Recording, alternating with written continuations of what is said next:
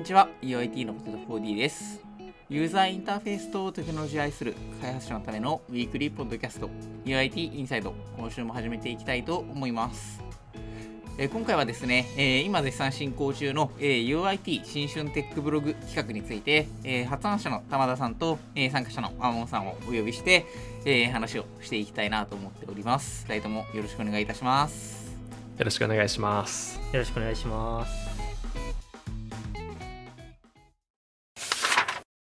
今回の UIT 新春テックブログの企画ですけど、えー、今回発案者が玉田さんっていうところで、えー、初めに企画について、えー、ざっと紹介いただいてもよろしいでしょうか？はい。そうですね、えーと、UIT 新春テックブログというのはですね、今週、この収録が公開される日まで、えーと、8日間連続でテックブログを、えーと、毎日公開していくという企画になっています。で、えー、と私から、まあ、8人、公開していくんですけれども、まあ要するにアドベントカレンダーの形式ですね、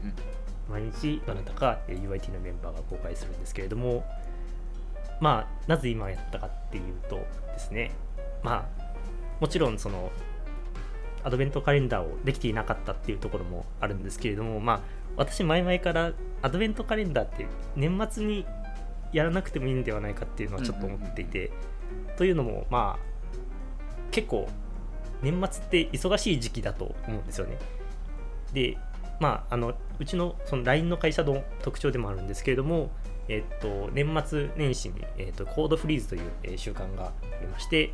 年末の、まあ、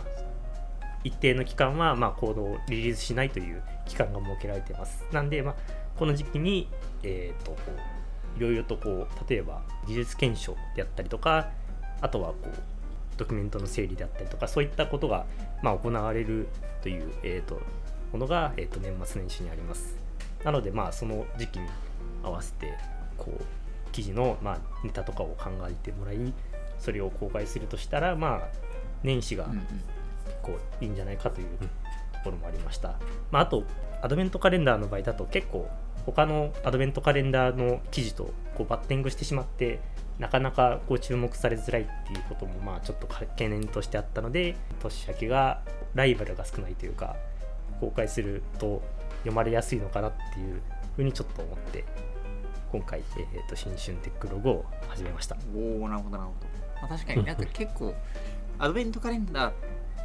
ていうのがこう一定の盛り上がりを見せる企画ではある一方でこうネタがかぶったりとか、まあ、そもそも埋もれちゃってお互いのためにならないみたいなのもある程度あるかなと思うんで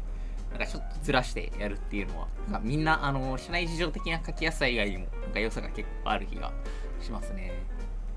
うん。なるほど。そうですね。やっぱり、なんていうんですかね、まあ、アドベントカレンダー結構雑な記事っていうのも魅力的ではあるんですけれども、ね、確かにあの今回の UIT 出春テックブログだとちょっとあの真面目にみんな書いてる気はします、ね、そうですよねかなりあの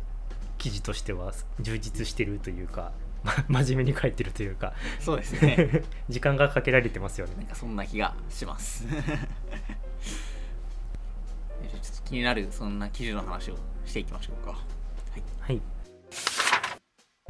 次ですけど、えー、今回ですね、えーと、この収録に関わってるメンバーも、えーと、全員記事書いてるってことなんで、えー、多分えー、このエピソードが公開される頃には全員分が公開されてるだろうってことで、ちょっとそれぞれ紹介していけたらなと思うんですけど、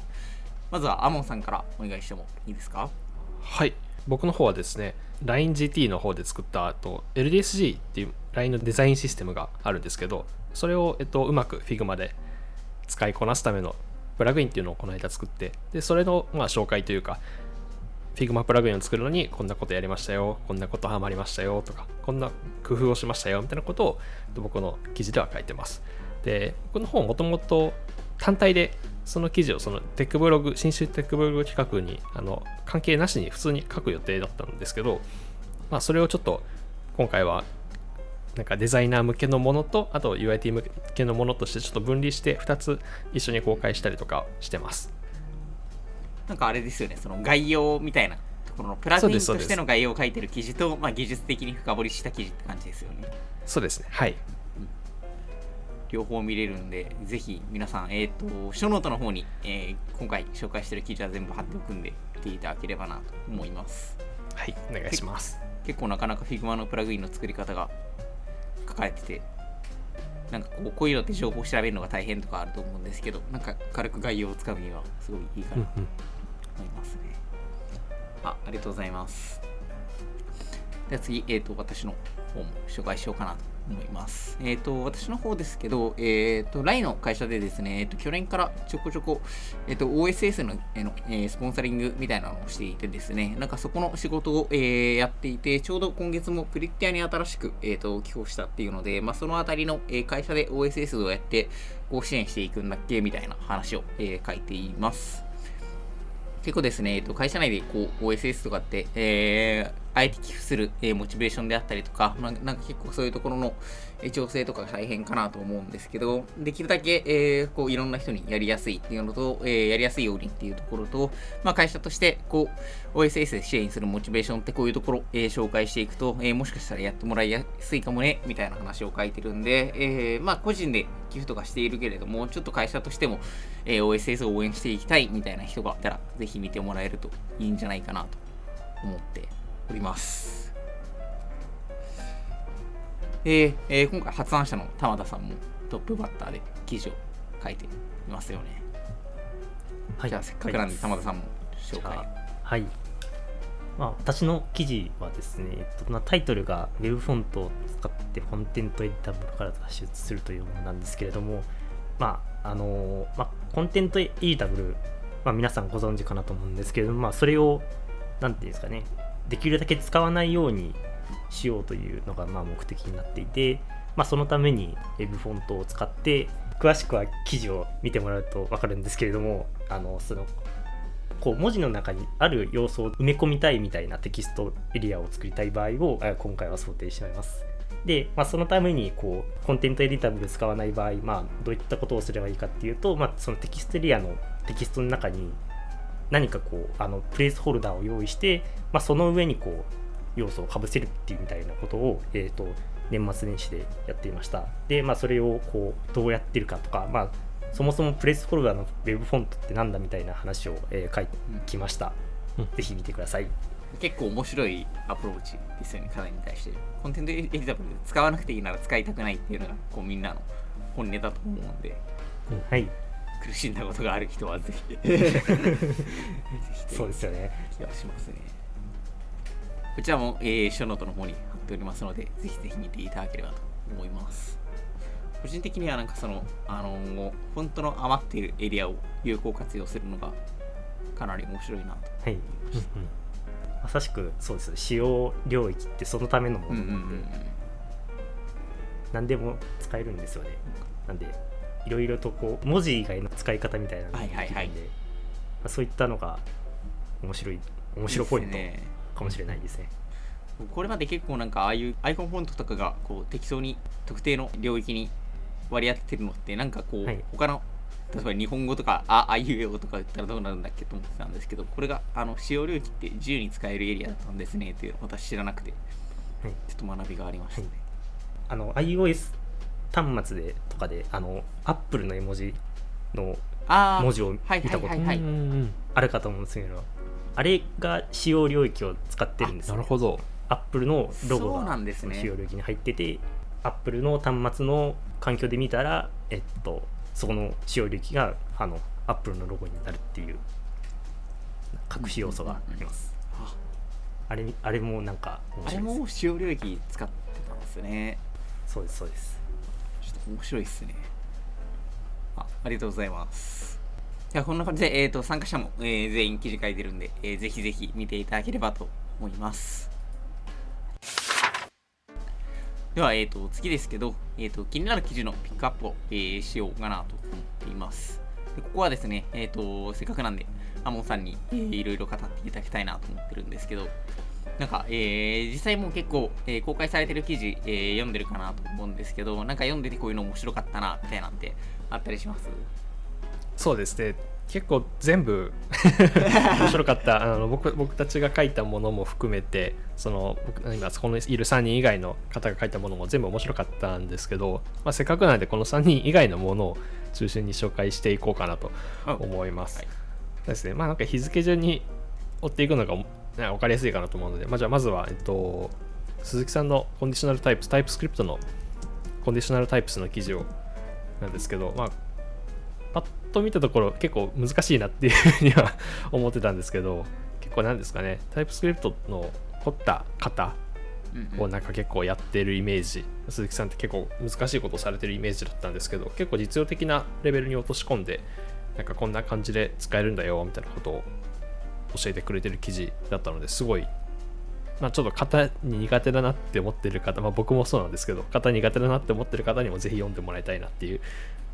記事でしたね。確かに結構こう実践的かつそんなにこう複雑なことやってるわけじゃないっていうのがそうですね。いい感じですよね。あこんなことできるんだっていうのは結構すごい学びになりました。うんうんうん。確かに確かに。あとはそうですね。つ、まあ、その次でいくと、まあ、VS コードの拡張機能を作るっていう、まあ、岩本さんの記事もあるんですけど結構これはあのもしかしたらもう僕がこの今回公開された記事たちの中で一番熱いなと思った 記事であのうん。結構 LINE の、まあ、XLT というその翻訳リソースを管理するツールにまあ限らず、まあ、言語リソースってあの何ですかキーがあってでそれに対応するあの実際の文言があるっていうようなものって結構まあいっぱいあるかなと思うんですけど、まあ、それをやっていく上で実装するときにこのキーってなんだっけって、まあ、なっていくのって結構、うんうん。まあ、よくある悩みかなと思っているんですけど、ありますね。まあそれで VS コードのところ横にこのキーは何ていう文言だよって出てくるのってまあなんか本当に欲しかった機能というかまあこれも本当に VS コードでこんなことできんのっていう 驚いた記事ですね。うん。ここをこうなんか VS コードの拡張としてアプローチしてやろうっていうのがなんかすごいいい感じもありますよね。なんかマウスオーバーとかするとなんか出てくるとかなんかなんか他の IDE とかで見たことあるような気がするんですけどまあなんかマウスオーバーしなくても出てほしいとかやっぱかゆいところに手が届くのはやっぱ自分で作った方が早いんだなっていうのはすごい思いますね。そうですね。やっぱり私たちエンジニアなわけですし。次だと、まあ、フロントエンドの珍しいチームの紹介っていうふうに書かれてる、まあ、前川さんの記事と、あと同じチームの吉沢さんが出してる NPM パッケージの、まあ、管理戦略みたいな話の記事、2つままとめて紹介しちゃうんですけど、まあ、この2人の記事はまあすごい本当にフロントエンドのまあ裏側をどでかく支えてくれている、まあ、一番 支えてくれていると言ってもまあ過言じゃない、まあ、お二人の所属しているチームがまあどんなことをやっているのかっていうのをだったりとか、そのチームが、ま、社内 NPM レジストリを運用してて、まあ、こんなトラブルがあったよみたいなことを知見として得ているんですけど、それを見ることが、知ることができました。で結構、見たところで言うと、なんか、Kubernetes とか、なんか裏側のインフラの話とか出てきて、なんか、これって本当に UID なんかみたいな感想を持つかなとは思うんですけど、結構同じ社内の人間として、というか同じチームの中の人間として、あ、こんなことやってるんだっていうのはまあ知るという意味では、なんかすごい、あのぜひ社内の UIT の他のメンバーに読んで読んでほしいというか かなと思いました確かにね。確かに。こう外の人ももちろん、なんか社内の人も読んでほしい記事ではある気がします、そうですね。俺たちこんなことやってるんだぞっていう、なんかあの社社内向けへのメッセージにも感じた記事でした。確かに確かに。すごい余談なんですけど、この前川さんの記事、友達が読んでて、あのーフロントエンドのやつで、アビスってめっちゃかっこいいねって言われて、あの次のツール名読んでみって言って、ベルチェロって書いてて、あなるほどねって帰ってきて、すべてを理解されました。すごいです。ネーミングが結構面白いですよね。これ、あれなんですよね、あのメイドインアビスなんですよね。そうですね。うん うんそれが気づかれててめっちゃ面白かった いやでもなんかこうこういうあれですよねあのテックブログをやることによってなんだかんだ社内同士でもこうあこういうことやってるんだって知れるのはいいことではうんうんありますよね、そうですよね。あと、最後に、アランさんが書いた2022年の、まあ、フロントエンドの、まあ、ベベースラインについてみたいなところの記事なんですけど、これは結構面白いというか、読んでてためになりました。なんか、うんここ最近だといろんなフレームワークとかが IE のサポートを終了したり、まあ、フレームワークに限らずいろんなウェブサービスですね、まあ、IE のサポートを終了したりとかあと、まあ、4G から 5G へだんだん移行しつつあるよとかなんかいろんな変化が最近は起きていると思うんですけどなんかそのそれを踏まえて私たちがなんか今まではなんか IE をちゃんとサポートしなきゃねとかなんか 3G 向けにスピードを意識しなきゃねみたいなことを考えてたけどそれって本当に必要なのみたいな。なんか今ってもうちょっとアップデートしていいんじゃないみたいなことを結構気づかされる。いい記事でした。うんうんうん。こう自分たちでやってもそうですしなんかコードベース的にも、あのーそれこそビルドターゲットとかってこうできるだけ安全に倒してると。倒してることがうんうん。プロダクションだと多いと思うんですけど、なんかそういうのもこう、あのーどっかのタイミングで変えていかないと一生こう古いバージョンの広報互換性保ったままあんまり良くないバンドルセカップが出るわけですしなんかいろいろ考え直さないとなっていうのを紹介の記事にはなってる気がしますね。うん。やっぱちょっと余談ではありますけど IE がなくなると CSS グリッドをちゃんと使えるようになるのであのちょっと今まではなんかやんわり避けてきたなんかあー。CSS グリッドのお勉強をちゃんとやんなきゃなみたいな。なんかちょっと 耳が痛くなるような感じでもありますね。まあでもあの辺りがこう安心して使えるのはうんうん。いいことではありますよね。すごいいいことなので。うんうんうん特に LINE とかだといやあのアプリ内ブラウザで動くことが前提のやつとそうでないやつで使える技術の幅が結構変わるっていうのはありがちだと思うんでこれがなんか PC 向けデスクトップ向けに提供するサービスでもしっかりとモダンな感じの成果物を提供できるように今後はなりそうっていう意味も含めてちょこれも社内でもみんな読んでほしいシリーズ そうですね。気がしますね。でもこうやって見てみると結構あれですね。あの本当にこう領域がみんなバラバラというか別にこう口裏合わせたわけでもないのに気がついたらみんな違うこと話してるみたいな感じになってて面白いですねなのであの例えばなんかあるテーマに沿ったアドベントカレンダーだとなんか全然業務で使ってないしなみたいな感じでなんか読まないとかあると思うんですけどなんかまあどれか刺さってくれたら嬉しいなっていう意味でぜひ全体をさっと見てくれるだけでも嬉しいなと思いますね。そうですね。なんか気に入った記事があったらちょっとそこを深く読んでみようとかそういそれぐらいで全然いい気がするんで、なんか一つか二つでも刺さる記事があればいいなと思いますね。いやぜひあの今紹介した記事も含めて全部で今回何記事あるんでしたっけ玉田さん？今回8つですね。8 8つあるんで、えーぜひぜひ、えー見ていただければと思います。タイトルとリンク両方貼っておくんで、まあ、気になるもの見てもらえればと思います。という感じで、えっ、と、ヤイディ新春テックブログやっていってるんですけど、えー、玉田さん企画の方をやって、えーまあ、企画発案して進行してみて、なんかこう感じたこととかありますかね？そうですねあ最後、アンさんもおっしゃってたんですけれどもやっぱりすごい思った以上にこうテーマがばらけてしかもすごい奥深く紹介されてる記事が多くてびっくりしましたもっとなんかなんていうんですかね言っちゃ悪いですけどもうちょもうちょっと短いというか小ネタというかそういった感じになっちゃうのかなっていうふうに思っていたんですけどもめちゃくちゃこう真剣に書いてくださって本当にありがたいです。あのまあそのテーマを決めてないっていうところもあってあの業務のことって言っても何を話すのだろうみたいなところもちょっと心配をしていったところはあったんですけどもすごい本当にあの皆さんこう UIT という枠組みの中でも全然違うこう技術スタックの、えーとまあ、業務にこと業務に関連することでも、まあ、全然違うことをやっていたりするっていうところが知れたのが今回個人的にはめちゃくちゃ良かった点ですね。確かに。結構フロントエンド開発っていうだけでフォーカスしてる部署でもあるんで、なんかこう、うん。事前にすり合わせでたりとかしないと、ありきたりな話になりがちかなとかって思うところが、こう、蓋を開けてみると、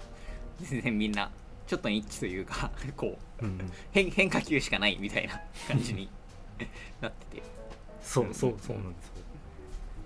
特に本当に DevOps の仕事の話とかも全然なんかフロントエンドなのかみたいな。でもあの大事な話。そうですね。うんうん。うんうん、でもフロントエンドにつながってくる話みたいなとこですもんね。そうですね、まあ、唯一心配な点はなんかもう全員すごいネタを出し尽くしたかもしれないってあいうちょっとはいはいはいはい。多分これ来年やっても超えられるのかみたいなそもそもネタが集まるのかみたいな。そうですね。渾身の8発が揃ってしまったので。確かに。UI UIT インサイドのネタが尽きないかどうかというのもありますね。これ全部毎週やってもらってたら8そう週分8週分ネタがあったのに。すごい惜しいことをしましたね。まあでもいいんじゃないですか。あなんかそれで言うとちょっとあのなんかこうすごい俗っぽい話になるなりますけどこれ企画やってみてなんか実際ブログの閲覧数とかって伸びたりしてるんですかね？結構。ああそうですね。ああの途中経過とかはちょっとちらちら見てたんですけどもやっぱりあの増えてますね。あどどれぐらいグラフ上でしか見てなかったんで感覚的には倍近くいってたんじゃないかなって思いましたなんでなんていうんですかね PV が増えて嬉しいかっていうとまた微妙なところなんですけど、まあ、ただそういった機会をこうあの作れたのはすごい、あの有意義だったかなと思ってます、まあ、今後もなんかこう技術ブログをあのこのサイトにこう上げていくっていう習慣を作ること自体がみたいなのも、まあ、いいことかなと思いました。まあでも、うん、やりたいですね。また、まあ、またやりましょう なんかでもしっかり見られてるのでなんかうまくこうタイミング外したアドベントカレンダーとかから外したっていうのももしかしたらプラスなのかもしれないですね。どうですかね？あの年末以外でこうやるとしたら他の時期とか1月以外あだとなんかこう例えばお盆休みとかあー確かに。なんかあの去年はインサイドの方であのゴールデンウィークの自由研究をエピソードとして撮ったかなと思うんですけどあれ去年でしたっけ？はい一昨年でしたっけ？もう覚えてない覚えてないんですけど撮ったかなと思うんですけどなんかああいう感じでやるのはいいかもしれないですね。なんかお盆お盆休みもお盆休みってうちの会社あるんでしたっけ？そっか ないないないんですよねなないんでしたっけだけど結構みんな皆さん有給取られるので割とちょっとその期間はなんか暇になるというか。あはいはいはい。なんかそこでもなんかちょっとした技術検証とかはできそうだなっていうふうには、はい。ー なんかそういうちょっと休みがかぶるとできるといいですね、うん。まあ、今回のその年末も、まあ、休みってわけではないんですけどコードフリーズっていうなんていうんですかね、まあ、ある意味こう手を止めて考える時間みたいなのがうんうんちゃんと用意されてるっていうのは貴重ですね。なんかこうなんかしたいっていうのはやっぱりあの常々こうふ普段の業務の他のことみたいなのもできる機会とかもあるので。そうですね。なんかそういったのに合わせたりとかっていうところとか。ですかね。ちょっとみんなが時間取れるときにを見計らってうまくやっていくのがポイントなのかもしれないですね。じゃあまた次回いつになるかわかんないですけどぜひやりましょう。私も参加します。はい、私もなんかネタ考えていきます。じゃあ今日はこんな感じで締めたいと思います。というわけで、えー今回はですね、えー UIT 新春テックブログの企画について、まあ、概要と、えー記事の紹介の方をしていきました、えーぜひぜひまだ見てない記事があればご覧いただければと思いますえー LINE のフロントエンド組織 UIT では、まあ、この記事に書いてあるような、まあ、フロントエンドに関するですね、えー技術のキャッチアップであったり、議論であったり、その実践などなどを、えー行っております。今ですね、UIT インサイドで公開されている、えーエピソードの中でもですね、そういった業務の中で得られた学び、えーとかを発信しているものも多くありますので、まあ、今後もどんどん発信していこうかなと考えております。えーまた、この、えーポッドキャストについてのご意見やご感想もお待ちしております。えーハッシュタグ、シャープ UIT、えーアンダースコア、えーインサイドにてつぶやいていただけますと、えースタッフの方で拾わせていただきます。最後にですが、このエピソードを聞いて、えー LINE に興味を持ってくださった人は、えーぜひぜひですね、カジュアル面談などなど申し込みいただければと思います。ショーノート、最下部の方に求人へのリンクがありますので、えーそこからお気軽にご連絡いただければと思います。今はカジュアル面談、 Zoom の方でやってます。えーということで、えー今回は、えー UIT 新春 Tech Blog について発案者の玉田さん、えーそして参加者の天野さんと一緒に話していきました。本日はありがとうございましたありがとうございましたありがとうございました。